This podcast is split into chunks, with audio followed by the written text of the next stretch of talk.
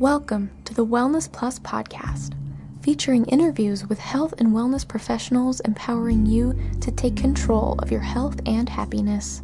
Feel better, look better, and live better today by subscribing right now for new episodes every week. The Wellness Plus podcast is brought to you by WellnessPlus.tv and made possible by the generous donations of Psyche Truth Patreon supporters.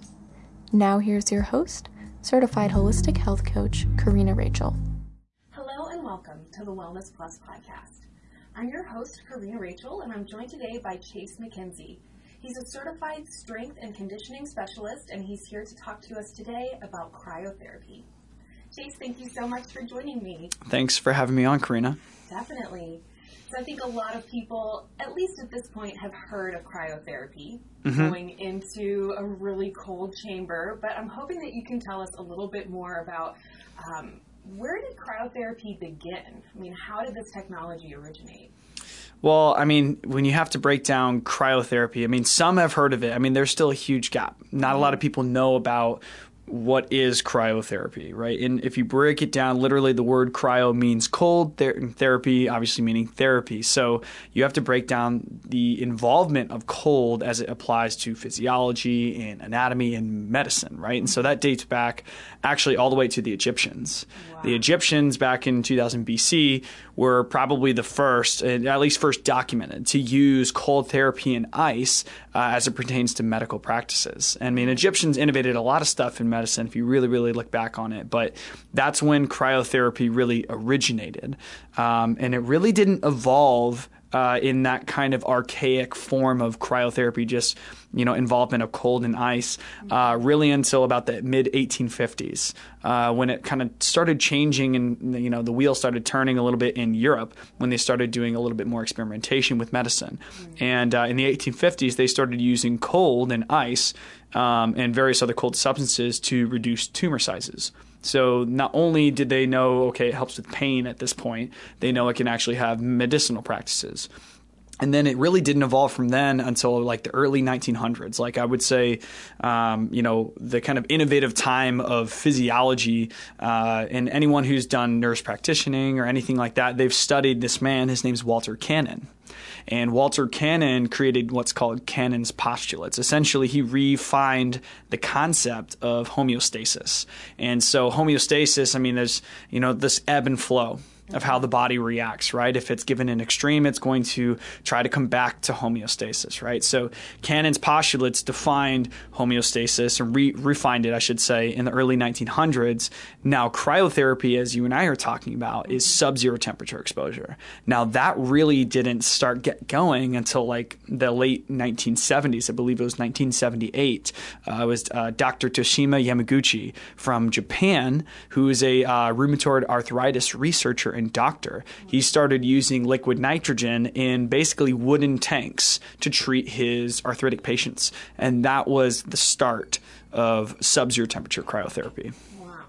So not only has it been around for an extremely long time, Mm-hmm. but it's really interesting that, you know, it's not just for pain. They were really able to see that it had all of these other um, other effects on the body Mm-hmm. aside from just reducing the pain and inflammation, which kind of sounds like maybe they have known that for for longer than any mm-hmm. of us really realized.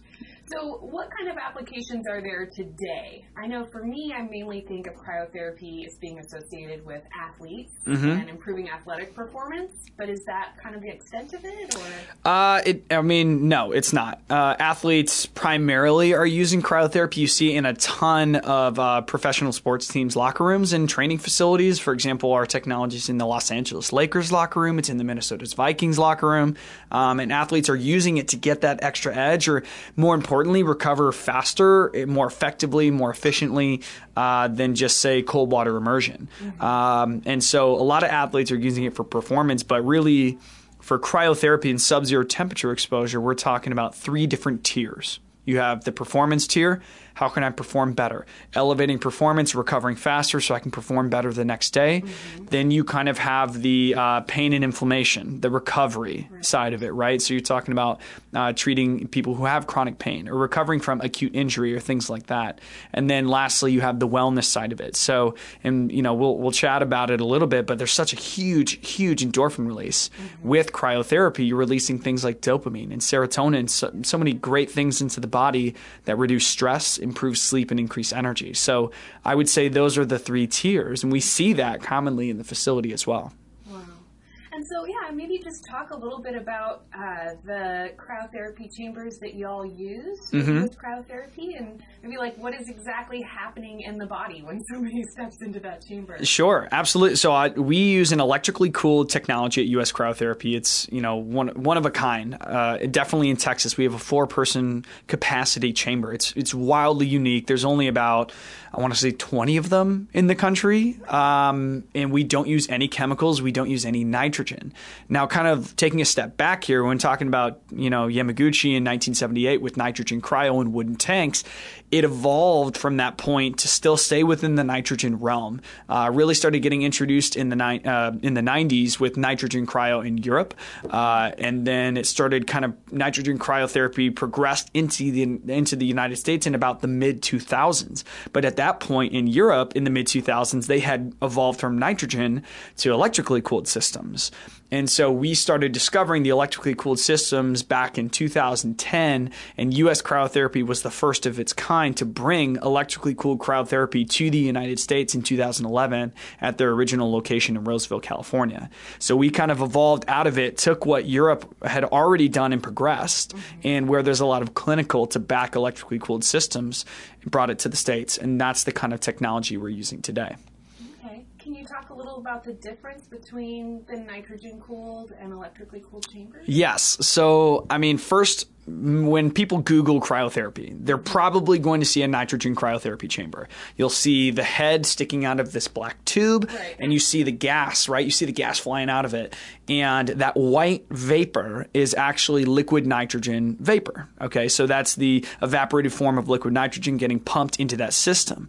Uh, with the electrically cooled systems, essentially that nitrogen is administered and that's where they're getting the cooling effect on the skin.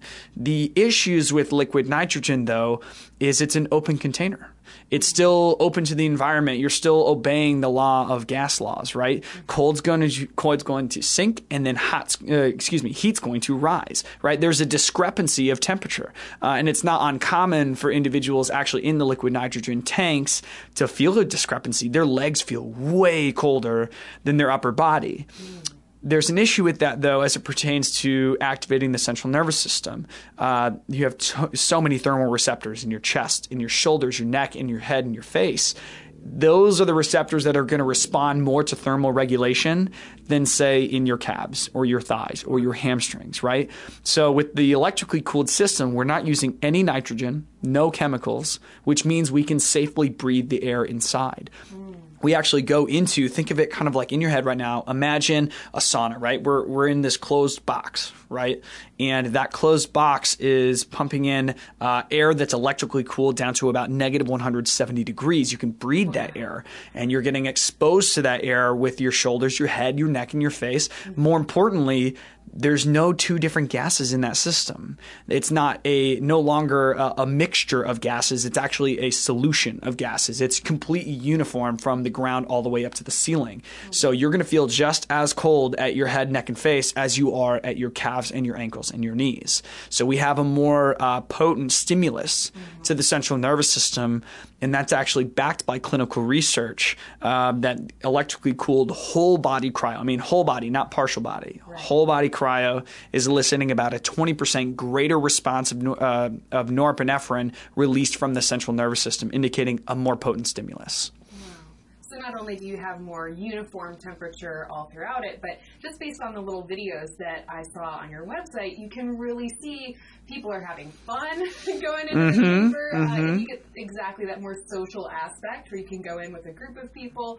Uh, as opposed to what most people think of in the cryo is like you're going into this tube by yourself. Oh, totally. We promote the party. We promote the party. We play some music inside, right? We want people to feel comfortable Right. because negative 170 degrees for a lot of people is not that comfortable, right? So we want to make it as comfortable as possible. And so if you bring in your friend, maybe you're a little timid, you just want to go in for somebody. And honestly, I, I even just yesterday, I went in with two new clients who were very timid about the chamber. They wanted to go in with someone to coach them up and experience it with their first time. Coach them up. They last the entire time, and they're so glad they did. And they even openly admitted, if I had gone in by myself, I don't think I would have been able to do it the entire time. So you have this social vibe, which I think is just perfect for Austin. Yeah. I mean, it's perfect for so many different, uh, you know, city cultures. But I mean, in Austin in particular, we embrace the social vibe. We emba- embrace the kind of the party vibe, dance around, right? We want people to feel comfortable for sure. And from my perspective of not having tried cryotherapy, I definitely would say if I was going to go in my first time, I would love to have someone there that knew the process, could help walk me through it. I'm sure that I would probably, yeah, be one of those that's feeling timid about going in.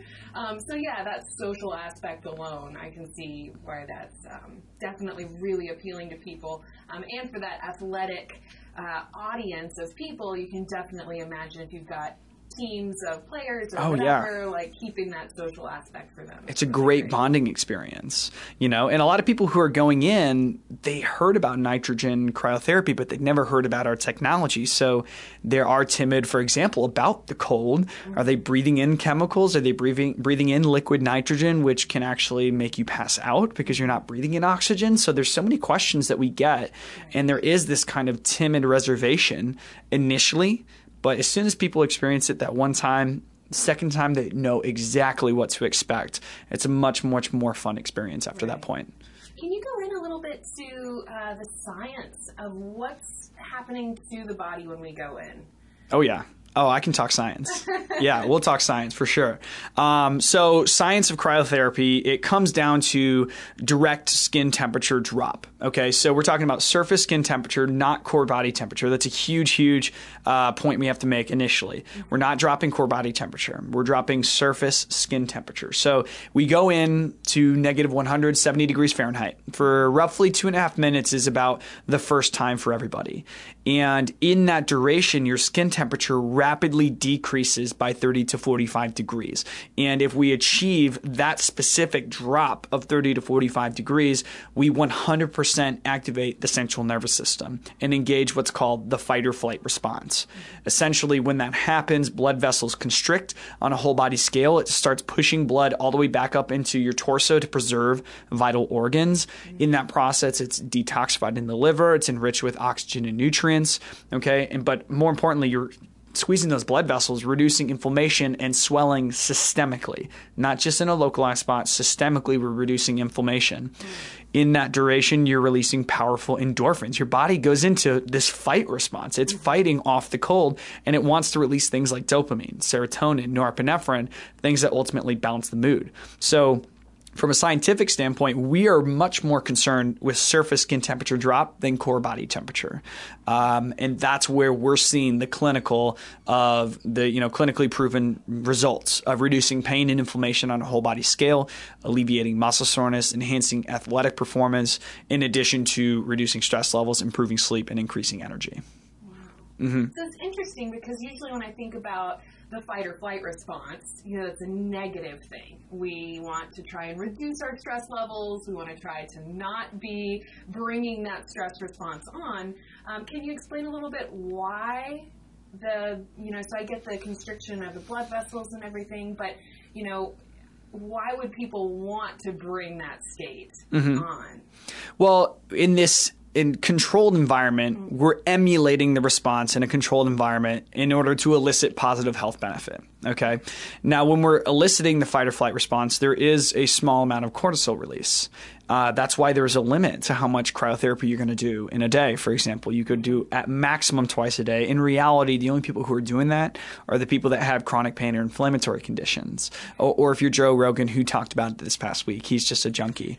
so he goes in and does it twice, but that's his deal. So, you know, we, we want to minimize the amount of central nervous system stimulation while also maximizing the amount of positive health benefits. So I would not recommend doing cryotherapy every single day it's taxing on the nervous system. You get this summation of cortisol.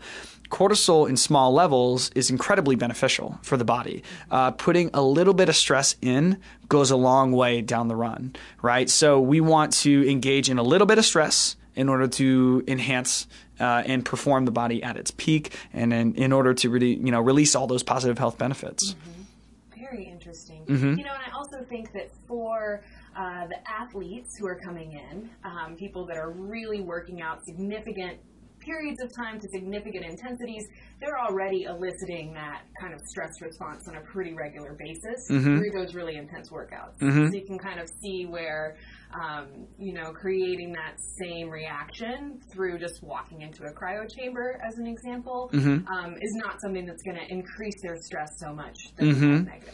ultimately it's going to reduce their stress. Um, you, you know, you're innervating the central nervous system with any sort of motor, you know, motor skill, right? Especially with complex athletic skill. I mean, there's so much going on. It's so taxing on the nervous system, or even people who are bodybuilding, right? And really taxing 100% stimulation of uh, motor fiber recruit recruitment, right? So when you're going into the cryo chamber, it's almost kind of, kind of hitting the reset button yeah. in a lot of ways. And that's where it's kind of like, okay, reset release a little cortisol, release a ton of endorphins, flush out any lactic acid and residual inflammation in the area, your body will feel fresher the next day, no question. It's not a magic bullet by any means, right? It's not going to cure you the next day. Like anything that's great in this world, it requires consistency and it requires this, you know, dedication to a regimen. Right. Mm-hmm. The podcast you are listening to was brought to you by WellnessPlus.tv, a subscription service empowering you with everything you need to take control of your health and happiness. Sign up for your free trial today to watch the video version of this episode and all our podcast episodes. Plus, you'll gain access to our extensive library, including hundreds of follow along yoga and fitness courses, massage therapy tutorials, weight loss information, guided meditations, educational health videos, and so much more. Feel better, look better, and live better today by visiting wellnessplus.tv. So, your specialization is in strength training conditioning. Mm-hmm. Can you talk a little bit about what led you to that path and then maybe how you ended up with U.S. cryotherapy? Oh, sure. Yeah. So uh, my history with, I mean, exercise science, performance, all that really started at the University of Texas here in Austin. Um, it was kind of like my first day of school. I was I was in the geoscience school, and I decided, you know what? Got my syllabus for four years. It was like, nope, no, thank you. I'm going to do something that I feel more passionate about, uh, and that was, you know, my body in the physical of helping people live pain-free lives. Mm-hmm. And so I graduated UT with an exercise science and biology degree. Uh, and at that point was pre-physical therapy. That was the destination for anyone who did my major. It was like you got to go PT, you got to go chiropractic, you got to do something along those lines, or strength coaching. When I graduated, I actually went overseas in Europe, uh, in Slovenia, and played professional volleyball for a brief amount of time. Uh, and that's kind of my athletic background. I played pro volleyball for a brief amount of time, came back to the states afterwards, and gave it a good run on the beach uh, out in California, mm-hmm. and that was super competitive back in 2015. Um, real competitive. I mean, indoor there's six guys to a court. and beach there's two, so there's there's real performance pressure, I would say. And at that time, I was reaching performance plateaus. Uh, if you're in beach volleyball and you're familiar with it, if you place third, you're not getting enough winnings to pay rent. So you have to, yeah, oh yeah, you got to place first or second in order to really support yourself playing that profession. And at the end of the day, I was looking for something to boost my athletic performance. I found cryotherapy, and I found cryotherapy in the liquid nitrogen. Mm-hmm. And, you know, at the time, loved it. I mean, I, I saw, you know, the fight or flight response. I'm, i was familiar with the physiological mechanisms. Mm-hmm. I didn't really give all that much time and energy into looking into it, like really looking at the clinical. And I kind of just accepted it. My body felt great. I was performing better, getting past that third place hurdle ultimately I couldn't afford it after a month. I was a pro volleyball player. I wasn't doing anything else. I was living off ramen noodles on a couch for a while. And so at that point, I decided to kind of revamp my approach. I got my CSCS. I started working closely with clinicians in physical therapy and chiropractic, uh, kind of bridging the gap between physical therapy and strength and conditioning because there's a huge gap with someone who's uh, approved for activity after physical therapy. Insurance says, you know what, you're done Okay. But athletes, they may be at 70%. They're not getting back on the court. So my job was getting them back there. And then I was like, okay, well, how can I still take this to the next level? And that's when I found US Cryotherapy back in Studio City, California. Applied for that manager position out there and thankfully was working out there for six months and found an ownership opportunity out here in Austin, took my opportunity, and the rest is history. Awesome. Mm-hmm. So I just, you know, I always think that it's those uh, those experiences where we experience for ourselves the benefits, you know, is really what is the strongest. So the fact that you were actually able to observe um, how much improvement that you got, how much um, change you can really see. I mean, when it comes down to all of these different health and wellness um, approaches, tips, um, not to mention some of these different technologies that are coming out. I mean, mm-hmm. I think mm-hmm. the bottom line that it comes down to is you know, what is going to give me the most effect um, for my investment of time or money or whatever it is. Oh yeah. Um, so being able to really see real results, I think, is um, is so important for people. And certainly, as we're sitting here trying to choose which route we're going to go, what we want to try, um, having somebody say, "Hey, this worked for me enough that." I have now dedicated my life to it. This is my career, so to speak. Oh yeah, um, speaks really, really strongly. Yeah, it's and it's wonderful to feel it firsthand, but at the end of the day, it's the experiences and the observations I make with my clients that really makes the big difference. Mm-hmm. I mean, personally, I can testify to the athletic benefit, but clinically, there's plenty of evidence to support cryotherapy prior to workouts and performance to elevate, um, you know, lower pain thresholds, uh, higher one rep maxes, better performance on and lower lactic acid thresholds and things like that. Mm-hmm. Um, and then there's also plenty of clinical to support post workout and performance and recovery. And comparing it with ice baths, no one wants to get into an ice tub for 10 minutes and freeze their butt off. And in ultimately, there's not a lot of support to say whether cold water immersion following activity is actually aiding recovery the next day. It's reducing inflammation and you know pain to a certain extent, but it's not clinically back to elevate performance the next day. So, from an athletic perspective, I was sold. Um, from a kind of recovery from injury and chronic pain, I was sold immediately on a client that came in in California who had frozen shoulder we have a check-in right where it's like you know you got to go through touchscreen monitors and you got to be able to lift your arm in order to touch the screen or type on the keyboard. She couldn't lift her arm up to touch the keyboard. That's how locked up the shoulder had been. And she had gone to pt and this is a lot of clients that we see that have gone and done everything. They've done PT, they've done acupuncture, they've done cupping, they've done various massage therapies, and we see a lot of the people have kind of gone through the ropes, mm-hmm. right? She had done all that, and within one session was able to restore range of motion, even just percentages. Came in for another week, was able to raise her arm overhead. Wow. That's wild and that's like, and you know there's no indication that cryotherapy assists with frozen shoulder but if we're reducing inflammation reducing pain thresholds and we can ultimately restore a range of motion we're going to do it every time right? And we see that all the time. And that was like the selling point for me on recovery. I was like holy cow. Like this is a huge game changer. Mm-hmm. not to mention all the clients that we've had with fibromyalgia um, and arthritis. Now cryotherapy is not fda approved so i can't claim to you right now that it treats those conditions. However, we see a ton of clientele who have those conditions and we observe immense benefit with them. Mm-hmm. So that's kind of like the dicey dance we have to play. Right. Uh, and then lastly, for the, kind of the wellness benefit, I was immediately sold on a client um, who came in with depression and saw that cryotherapy could help with depression. And at the time, I was like, well, I don't know. I mean, we're releasing endorphins, you know, great things like dopamine and serotonin. It's it's great. Um, you know, we can give this a go. Let's see if it works for you. And if it doesn't work for you, then great. You know, and we'll move on to something else. We'll refer you to someone who can handle it. And they started getting better and it was that simple. It was they started getting better from their depression. They started having they started weaning off their medication. That's their choice, not our choice. We never make those kind of recommendations. We don't have the medical expertise to make those recommendations. That's why we're always so cautious. And they started doing cryotherapy about four times a week. Now, a year later, I started researching like why. Like it still puzzled me. Right. I was so sold. I was it's it still puzzled me. And and actually, do you know who uh, Dr. Rhonda Patrick is? Dr. Rhonda Patrick. She was on Joe Rogan Experience as well, and um, and she was. It was a fantastic interview because she started talking about things like depression and anxiety and what you're finding in blood levels, like blood concentrations. Mm-hmm. And they were finding that both people who had, you know, had depression and anxiety had low levels of norepinephrine in their bloodstream. Well, when we examined what whole body cryotherapy does, it releases 400% more norepinephrine than cold water immersion. It is a potent norepinephrine releaser, and that's where we see blood vessel constriction physiologically.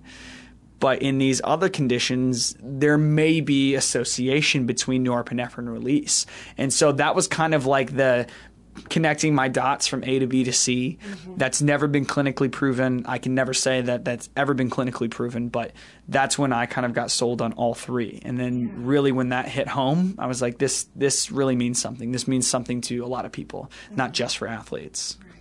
And you know, on the Wellness Plus podcast, a lot of what um, you know we've heard from different uh, from different interviews is this, you know, connection between the mind and body, mm-hmm. and over and over that you kind of see how those two things impact each other. Um, so again, you know, hearing you share this story, like to me, I'm just thinking, well, it kind of makes sense in a way, even though I can't necessarily explain the uh, biophysiology specifics.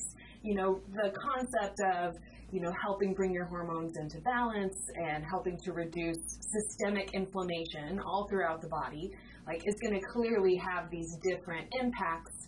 Um, so for it to have a, a, mental health improvement or improvement of mood, um, to me isn't surprising. Mm-hmm. Um, but I just, you know, think about all the people out there who are experiencing these different things, mm-hmm. um, whether it's in any of those three categories recovery, athletes, or people with chronic pain or some kind of other chronic illness. They're just looking for answers. Right. You know, to hear somebody's story that it could bring, you know, such benefit for them um, is really, really powerful. Now, do you know, you know, from a perspective of, um, like blood vessel constriction we talked okay. about, but we also have our lymphatic system, mm-hmm. um, which doesn't have a pump the way that our blood circulation has our heart as a pump. Mm-hmm. Um, so this topic of lymphatic stimulation and what happens when the lymphatic flow becomes sluggish is again something that's come up a lot. Mm-hmm. You know it all? You know, I would imagine that you would get the same constriction of the lymph vessels that you would of the blood vessels? Uh, not really to the same physiological mechanisms. I mean, norepinephrine binds to specific receptors on blood vessels, and that causes smooth muscle constriction, and that's what mm-hmm. causes blood vessel constriction. So, norepinephrine does not act on lymphatic vessels in the same way. If there's lymphatic movement, we commonly see lymphatic movement with promoted circulation.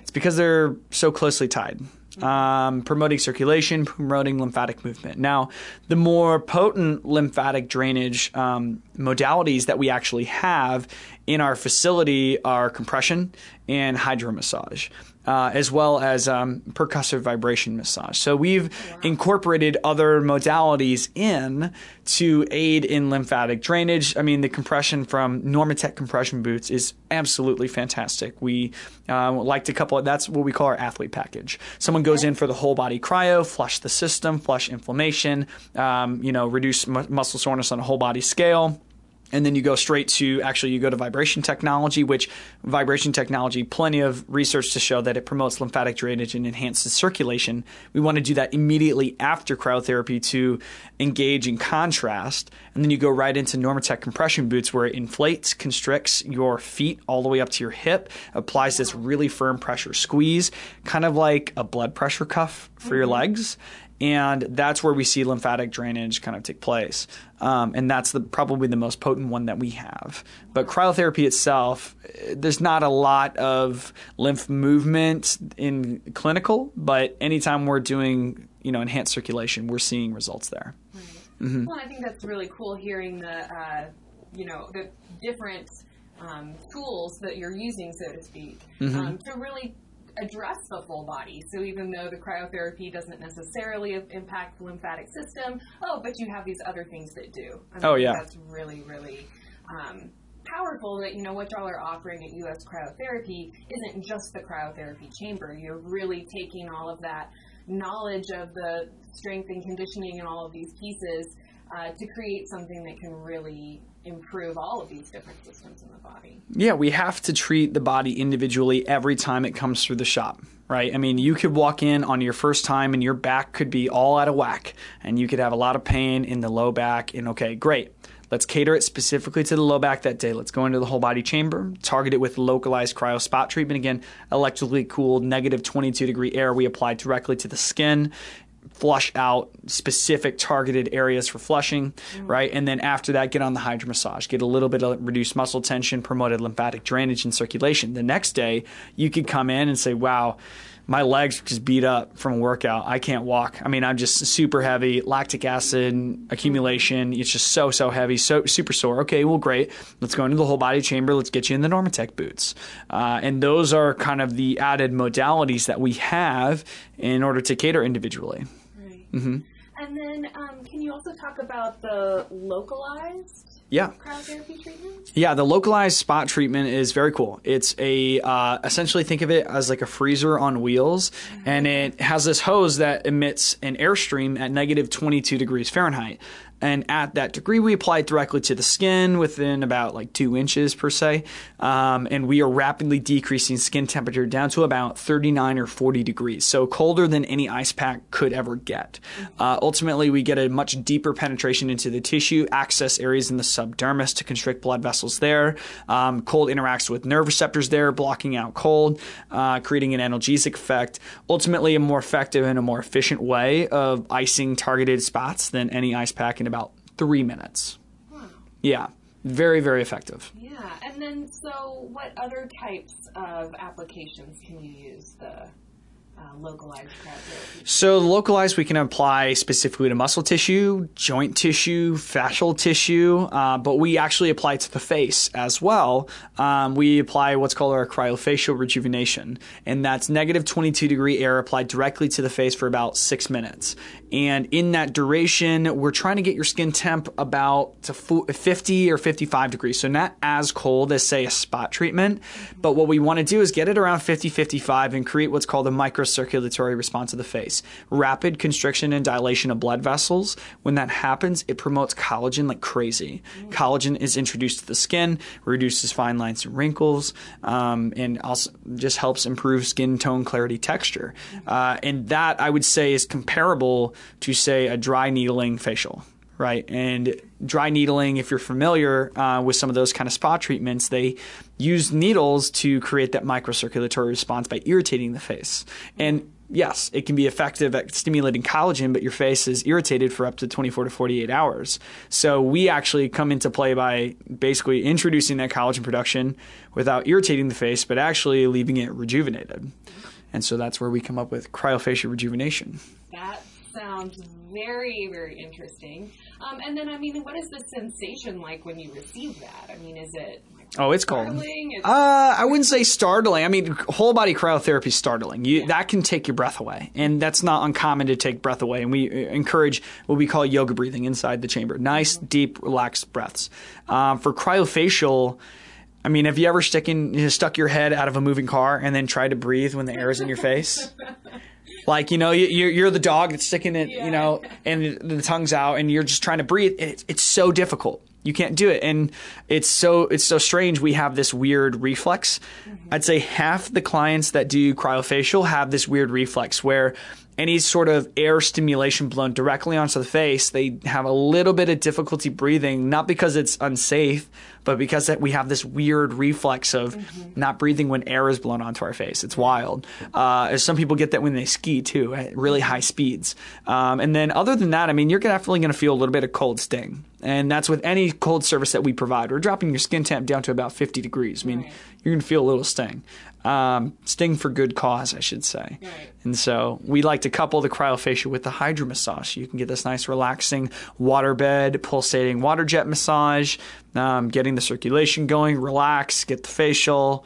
It's like kind of a nice summer recipe for relaxation. Yeah, it sounds incredible. And I mean, when you think about a lot of the different um, facial techniques that mm-hmm. are being used now, like just the needling is one example. Mm-hmm. There's a lot of things that people are doing to their skin, which is, um, you know, in order to att- attain a certain aesthetic, which mm-hmm. is oftentimes unpleasant.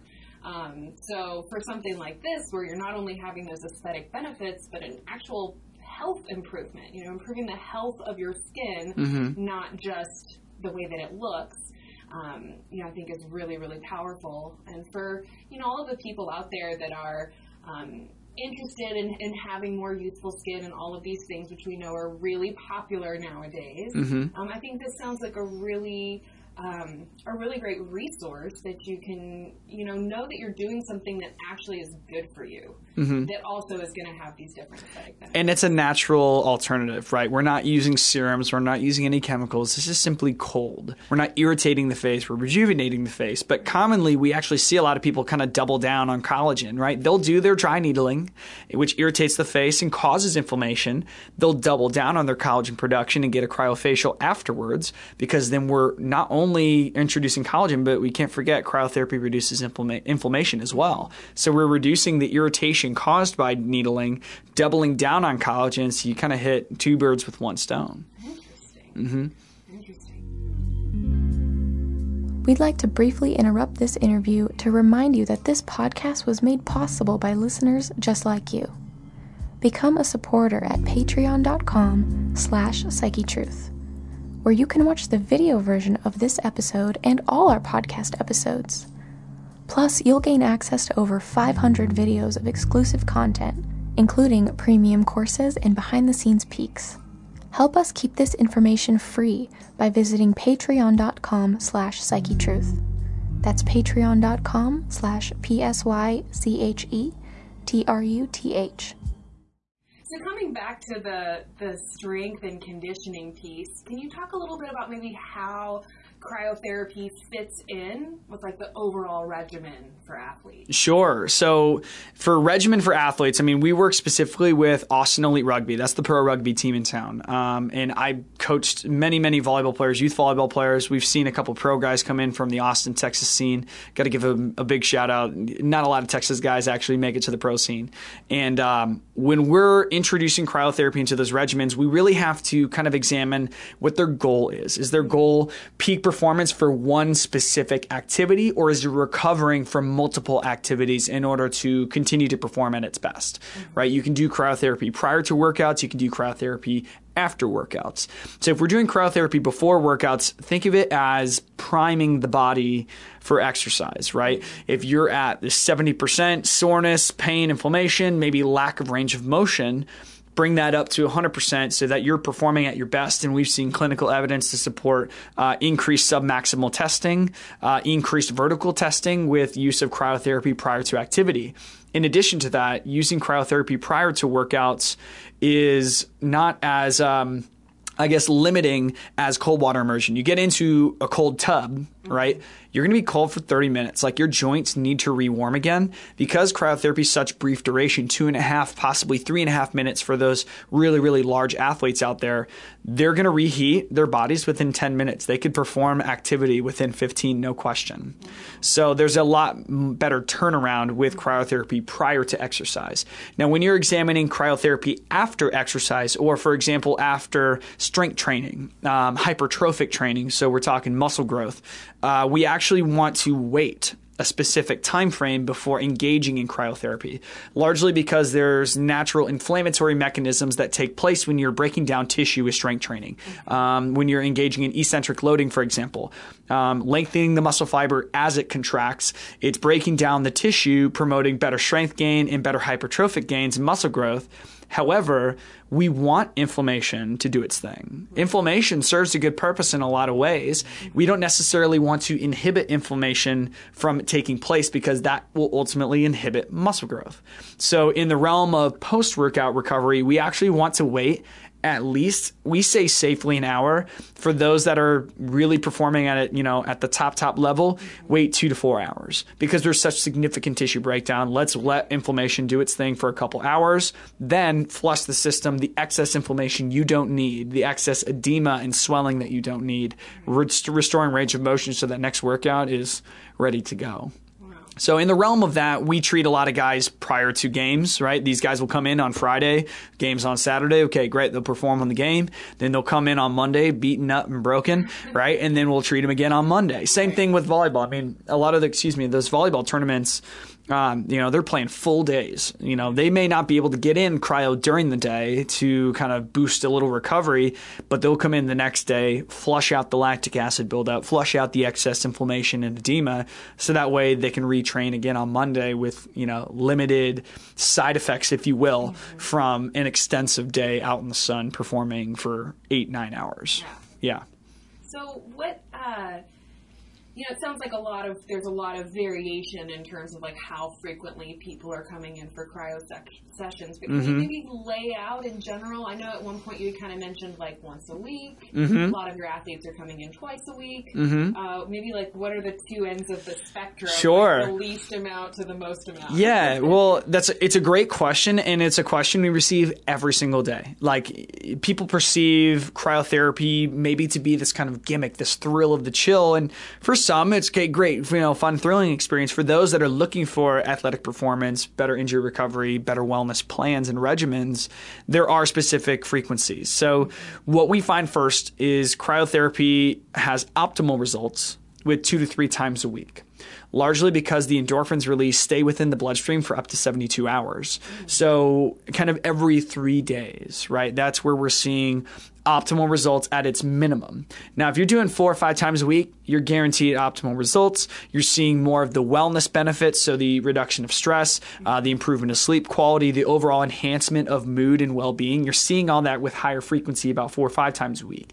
Now, at the minimum side of the spectrum, you're seeing once a week great alternative for weekend warriors. People who are getting out and about on the weekend, who are really looking for that added a little recovery, may not have the time to commute, may not have the finances to commute and commit to a significant amount of time and frequency.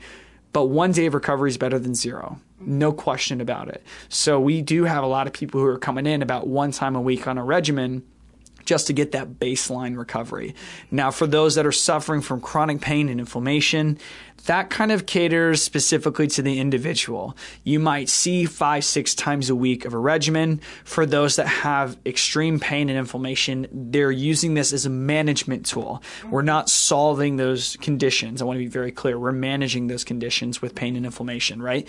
And uh, they may come in every single day. It's safe to do so but then we kind of have to say all right let's let's take a break. Let the central nervous system breathe mm-hmm. because we're stimulating it. Like you're saying we're stressing it. We don't necessarily need to stress it for 2 weeks straight. Take you know 2 days off. Take one day off out of that 2 week stretch. And your body actually thanks you. You take that day off you go in the next day if, if you see that innervation and it feels so so phenomenal. Mm-hmm. so on the larger end of the spectrum larger frequency chronic pain and inflammation, extreme elite level performance athletes at the five time, four time a week regimen. And then the minimum being one time a week. You'll see a little bit of wellness benefit, maybe a great night of sleep afterwards, but really that's where you're trying to get in at least one day of recovery to a very quick, you know, regimen. 15 minutes of recovery, great, body's feeling good. Weekend warrior, let's rock. Wow. And then so um you know, in closing here, what other recommendations would you have? I guess maybe let's start with athletes. Okay. Because um, that's definitely been our big piece here. And then certainly your background, strength and conditioning, is kind of geared towards that. Mm-hmm. Um, other recommendations for people to really hit that peak performance? So when we're talking about what we can offer for sure, I mean those athletes they should really examine their current recovery regimen. Are they icing enough? Are they foam rolling enough? Are they massaging the tissues? And I can speak as a former professional athlete. I wasn't doing enough of it, and I was playing pro ball in Slovenia. Um, there are a lot of athletes out there and even just elite performance and even guys who are doing bodybuilding and iso work in the gym they're not doing enough on the tissue recovery side nor on an inflammatory recovery side. So really examine what you currently have and then see how we can take that up a notch. Do we want to reach that next level? And if the answer is yes let's start implementing a cryotherapy regimen in two to three times a week accelerating that recovery because that recovery is that last pillar you're just not really you know paying enough attention to. That pillar and that basin is going to crash if you don't recover fast enough or devote enough time to it. For more of, you know, I guess last notes for people who have chronic pain and inflammation, um, examine what you're currently doing as well. A lot of that has to do with accountability. A lot of people are content with just saying, you know what, I have chronic pain.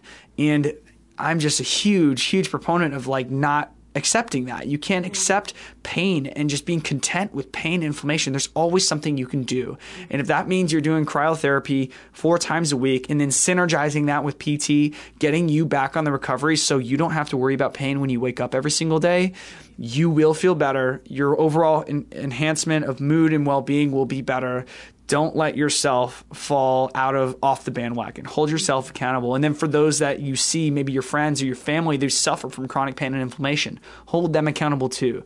Research cryotherapy with them, see if it's a right fit, see if their body responds well to it, and then we can cut out a regimen for them. And then for the wellness folks, I mean, you're talking about endorphin releases and things like that it's the it, the wellness opportunity that cryotherapy provides hits people a little bit different differently. Endorphins affect people differently. Uh, the largest result that we see is improved sleep patterns, no question. People start sleeping better when they start doing cryotherapy. So I guess examine sleep patterns. Are do we have lucid dreams? Do we have good REM cycle? Are we waking up three times out of the night? We actually see a lot of new dads a lot of new dads in the facility who see the improved sleep because they've been out of sleep for so long and they just can't get back on their you know on their circadian rhythm and they just can't get back into normal sleep patterns. So it, again, it's kind of like a re-examination. What am I currently doing? Mm-hmm. Using and researching cryotherapy as an alternative to get back on the bandwagon. And if I if I may just touch on one more point, if people are researching cryotherapy, whether that's electrically cooled or nitrogen. I mean, there are clinical to support that nitrogen does stimulate the central nervous system. Not as much. We discuss, you know, uh, electrically cooled systems and whole body are about 20% more. But if you do decide to do those things, please, please like I encourage every single listener right now and you yourself, if you do end up doing different types of cryo, measure your skin temperature before and after, particularly around the chest, the shoulders.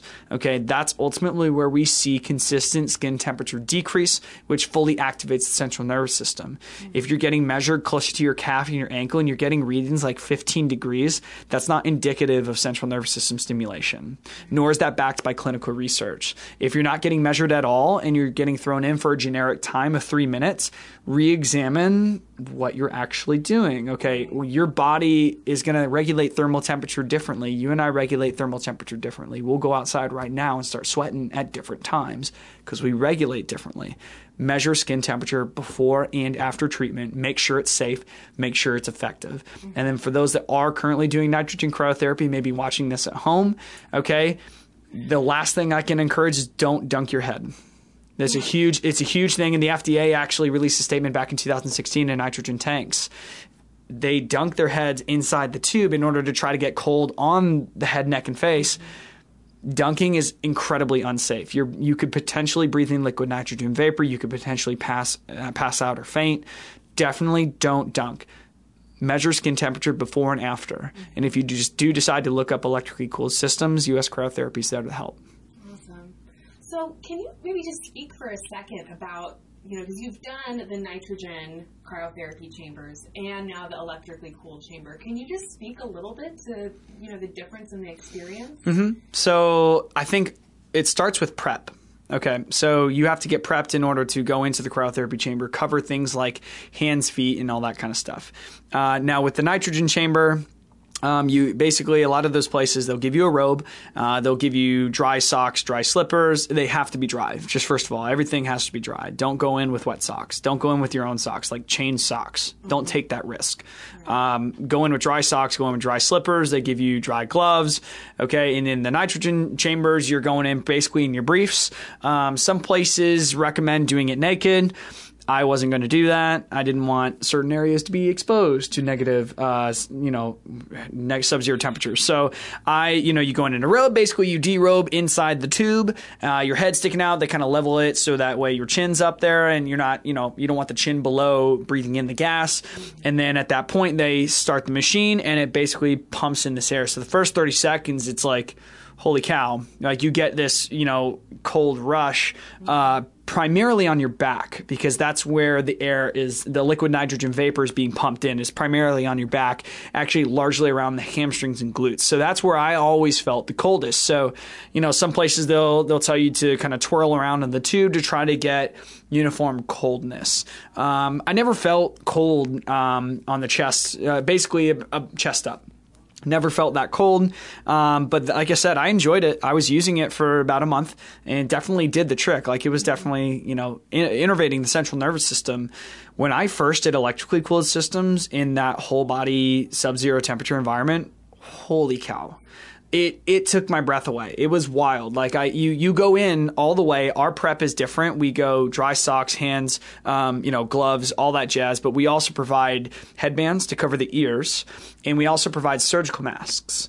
And the reason why you're wearing a mask is not because it's unsafe to breathe. It's electrically cooled air, but you want to recirculate warm air rather than the sub-zero temperature air. Uh, at that temperature, air is incredibly dense, so it can actually fill up your lungs very quickly. So if you're breathing in warm air, it's a lot more regulatory. It's not more. It's not as quick of a breath per se.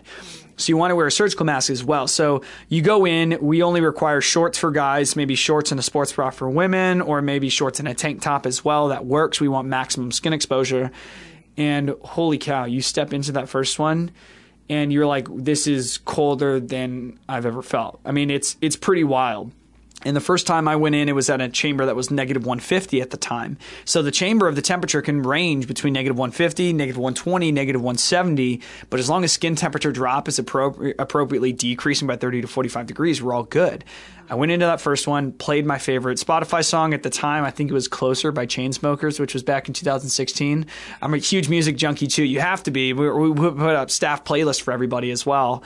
Um, and uh, listened to it, and I was just trying to keep my mind off of it, starting to move around, start stretching.